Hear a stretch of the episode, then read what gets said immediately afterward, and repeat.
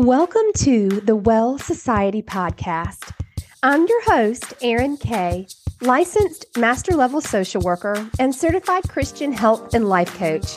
I'm your professional go to expert for all driven yes women who desire more energy, peace, and joy for the things and people she loves the most so she can be well, feel well, and do well while coming to the proverbial well of Jesus.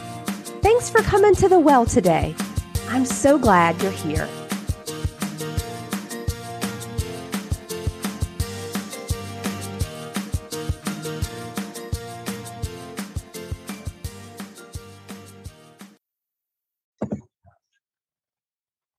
All right. Hey, hey, ladies. Welcome to another episode of Holy Healthy Christian Moms. And as promised, we are going to have a new co-host um, for Holy Healthy Christian Moms. And um, Andrea, Andrea Anderson, we have a really bad habit of um, getting way ahead of the thoughts. And then we're like, oh, yeah, what about that? So we don't want to do that with the podcast. So we want to take this episode uh, to introduce you to Andrea, um, who she is, where she came from, and um, just a little bit about who she is. So do you want to say hey? Hey everyone, I'm really excited to be here on the podcast with Erin. So excited for what is going to be in store too. Yes. Um, and yes, we're gonna we're gonna talk in other episodes about uh, some other things we have going on. But one of the things that we want to do is kind of help break the uh, the rigidity that comes with like health coaching and all the things. Like you can have fun while you're doing it too, and part of that fun is knowing who your hosts are to begin with. Y'all are pretty familiar with me, but you're not familiar with her. So Andrea, tell us um, about you, who you are, and where you're from. Okay, so I am originally from Canada. So, for those of you that are not Canadians, you'll pick up on me saying words differently than a typical American accent. Um, so that's where that is coming from. That's my Canadianness coming out. Um, we moved to the United States when I was 12. Um, my dad's company moved us here. Um, I also had the opportunity to live over in England. They brought us over there. I graduated high school there. I ended up going to college to Canada, and then I came back to the Cleveland, Ohio area, which is where we had originally moved down when I was 12. And after college, I yeah came back to the Cleveland area, got my first real job. I met my husband, and then it's like, and then the rest is history. Um, so it's like fast forward from that moment to 20 some years later. Um, I, we have four children a girl and three boys. We have one cat who adopted us and one kitten whom my daughter got. yes, very cool. Okay, so um, what did you go to school for? What's your background, your educational background? Hmm. Yeah, so that's I a funny question because for years I thought I wanted to be a vet. Like I was convinced that that is what I was going to do. And then it got to the point of applying for college to, you know, start that process. And I was rejected because my math and science grades did not cut it. Like I loved biology, always fascinated with that. But anything with like heavy math beyond algebra, not my jam. So looking back like thankfully um, i did not get accepted into those schools. And so again i was over in england at the time in an american school over there. And i was like okay well what now? Um, and i didn't have faith at the time. So there was no like idea about praying and asking god for direction. It was just what do you want to do? And I think because I'd had international experience at that point, I was like, well, I would like to probably do international business. Um, and so I decided, okay, I'll apply to business school. And again, interestingly, I'd applied to colleges like the University of Michigan, University of Pennsylvania for when I thought I was going to be a vet. And then by the time like things came back around to where I had to apply to something else, I had decided I actually did not want to go to the States for college. I wanted to go to Canada. So I applied to the business school there always had like a high uh, interest in marketing and communications. And I ended up in the communications program because I flunked out of the business program. because of my math grades, because they make you do math. And I'm like, why do they make you do math when you know that you are not going to touch those numbers with a 10 foot pole because you can't like calculate them? You can interpret them, but you can't calculate them. So, yes, so it was just interesting. So eventually got into the right program, the right fit, graduated with my communications degree and I came back to the Cleveland area and it's I'm one of the few people that actually went into a field for which she got her degree in, which was marketing communications.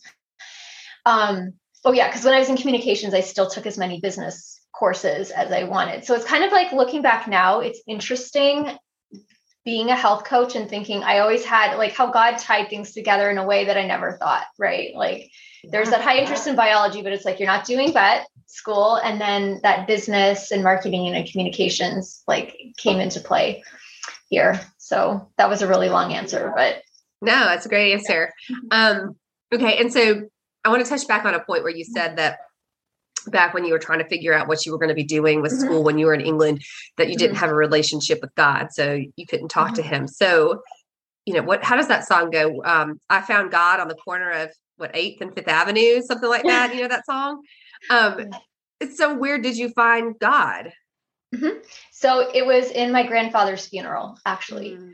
Um, you know, funny how death has you thinking about your own life, right? And he was the first person in my life that actually meant something to me so that when he died it was like a hole was left like we had had other uh relatives like more like aunts or uncles, like people that I didn't like I knew but didn't really know. Just especially with us moving, it's not like we were around them a lot. So there when they died, like yes, it was the passing was sad, but it wasn't it wasn't as significant as my grandfather who had presence, you know, in my life and because I ended up going to college in Canada, I actually was in the same town where they were. So, especially over those four years, like there was, you, you, know, I got to spend more time with them than I had even when we had moved, you know, since we had moved to the States and, and over to England. So, yeah, so that was, that really hit me. And up until that point, like I was raised in what I would call a culturally Christian home. So I did grow up going to church until we moved to the States. And then just through circumstances, we stopped going. Um, for some reason, when I was in science class in high school and they were talking about evolution, I was like, well, that takes care of the need of God or like mm. explanation for God. So I went into this phase of like atheism, agnosticism.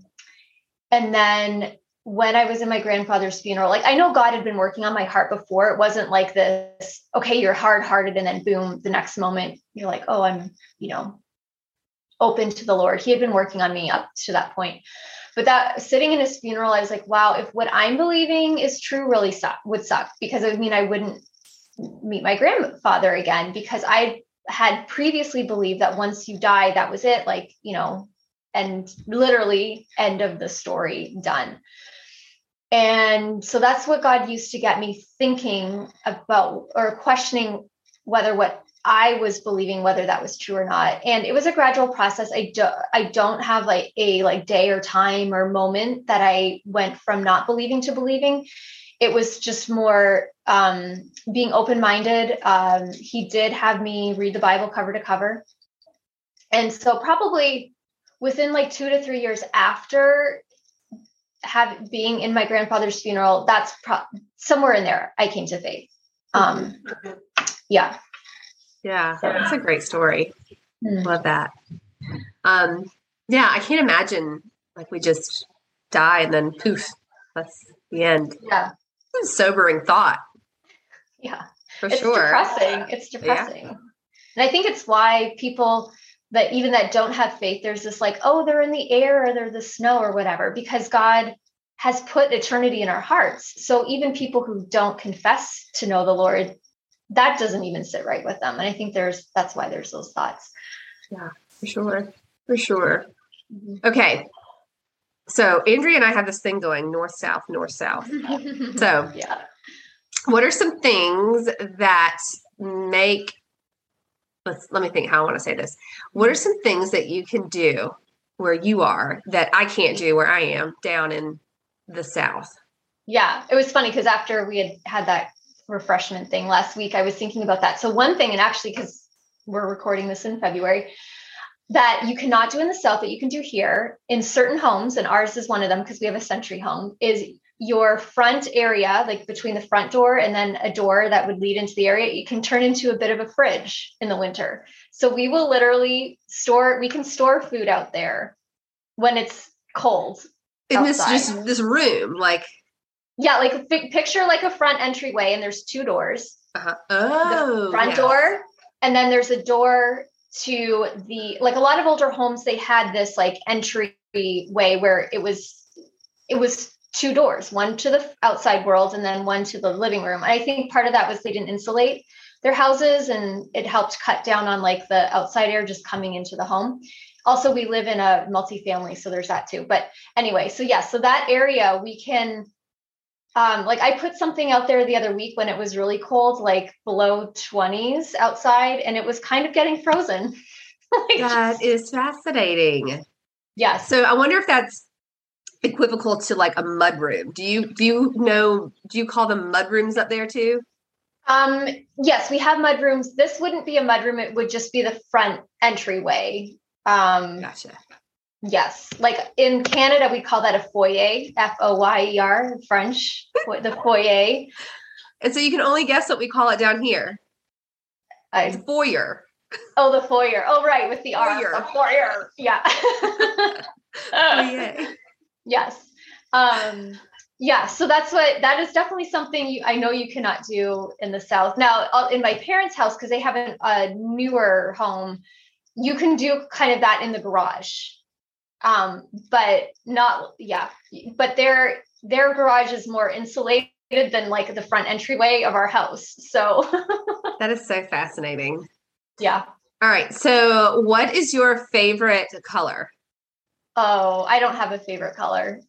It's my every time my kids ask me, what's your favorite? I'm like, I don't have a favorite.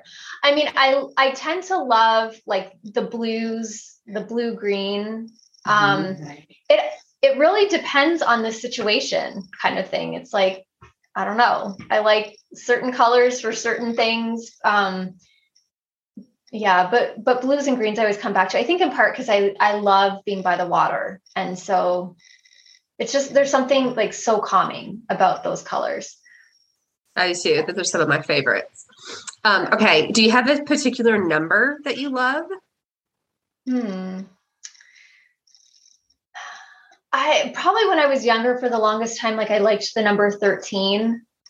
And then at some point the like 21, but not not really. I don't really have a favorite number. The interesting thing is my sister, what I've got two younger sisters. One of them did a vision board um, thing with a group of friends and I for the 2022 and we were going through magazines and numbers kept popping up to me like fours and five and I was like this is where I'm like cuz I've heard about like numbers and all of that. And I'm like that's just silly. But I was like I couldn't ignore it. And so I I don't know this I I guess for this year, like some of the numbers that have come up are like four, five, actually a lot of them like twos. So I looked in the Bible just to see what is the significance of that. And that was fascinating. Um, so it'll be interesting to see at the end of this year, like what happens with that, if anything. Yeah, it's yeah. like, was I just like, was it just like a thing or does it, was there significance? Um, but I'm not trying to make it mean anything. It's just, yeah, how the Lord kind of draws us to things. Yeah. You know, the Lord yeah. makes things significant, not the world. Yeah. Exactly. Sure. Yes. Yes. Um, okay. So let's what is your favorite vacation spot? Oh, Again, a favorite. Tough one. Another tough one. Okay. Well, one, so we haven't been back for years, um, for a, a number of reasons and lately because Canada is a little challenging to get into um, with the whole pandemic. Um, so growing up, uh, my grandparents had owned they were in northern ontario. Actually i was born in what is known as the nickel capital of the world sudbury oh, ontario. Mm-hmm.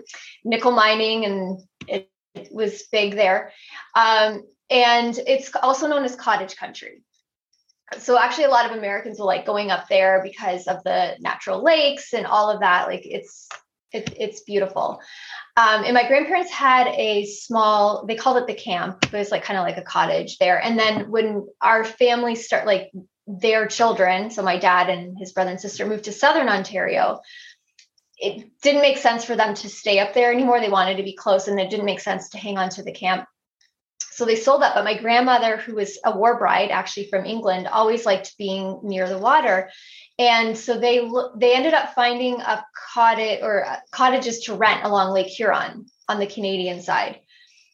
And so for years, that was just part of our family vacation. Like we would go for a week um, and then when um, I started, you know, when my husband and I got married, we were still going there. And for the first few years, I'm trying to think whether my youngest, I think, yeah, he was there too. But we rented, we started renting cottages. And then, you know, things kind of change and as families grow. So, yeah, that's, that always will have like a very special place in my heart.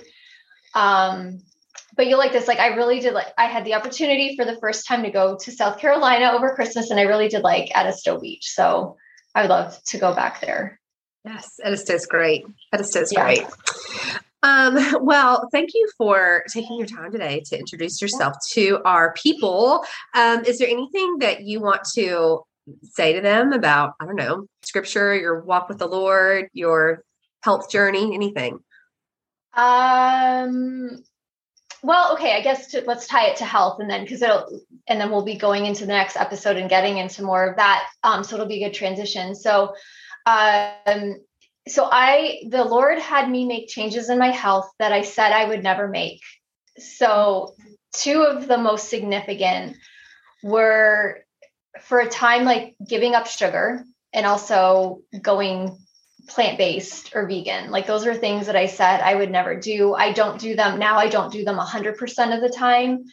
But, you know, if you had told me, you know, a few months before I had made those changes that I was going to make those changes, I would have laughed. I've been like, yeah, I'm not going to do that. That's silly. So it's just interesting. It's um, it also reminds me of why it's so important for us to never say never, especially with the Lord, because I think sometimes he just kind of is like oh really well this? then let's let's see about that yes like when he knows that it's aligned with the purposes and the plans that he has for us um so yeah so that's taught me just to you know have a little more humility in in what i say i'm going to do or not do um but also just so grateful to him that he brought me through those changes because um just of how i'm able to apply it you know going forward with with clients and in the work that I'm doing and we're doing together. Absolutely. Yeah. So on our next episode, we're going to be talking more about um, how we met, how this whole thing got going, and um, just our story. So thank you so much, Andrea, and welcome to being an official co-host of Holy Healthy Christian Moms. Yeah, I am so excited. I cannot wait for this next this next season, this next adventure. Yes. All right, guys, we'll catch you on the next episode. My prayer is that you are leaving this episode with more energy, more joy, and more peace than when you came to. Make sure to subscribe and share the Well Society podcast so that we can reach more driven yes women like you. Come join us in the Women at the Well Christian Health and Wellness Support Group on Facebook and subscribe to my email list to stay apprised of all upcoming events, programs, and coaching opportunities. If the content of this episode resonated with you and you'd like to speak with me about investing and working with me one on one or in the Well Society Intensive, please visit www.erinKcoaching.com to schedule a complimentary fitting call. Until the next time we meet at this well, do well, be well and feel well.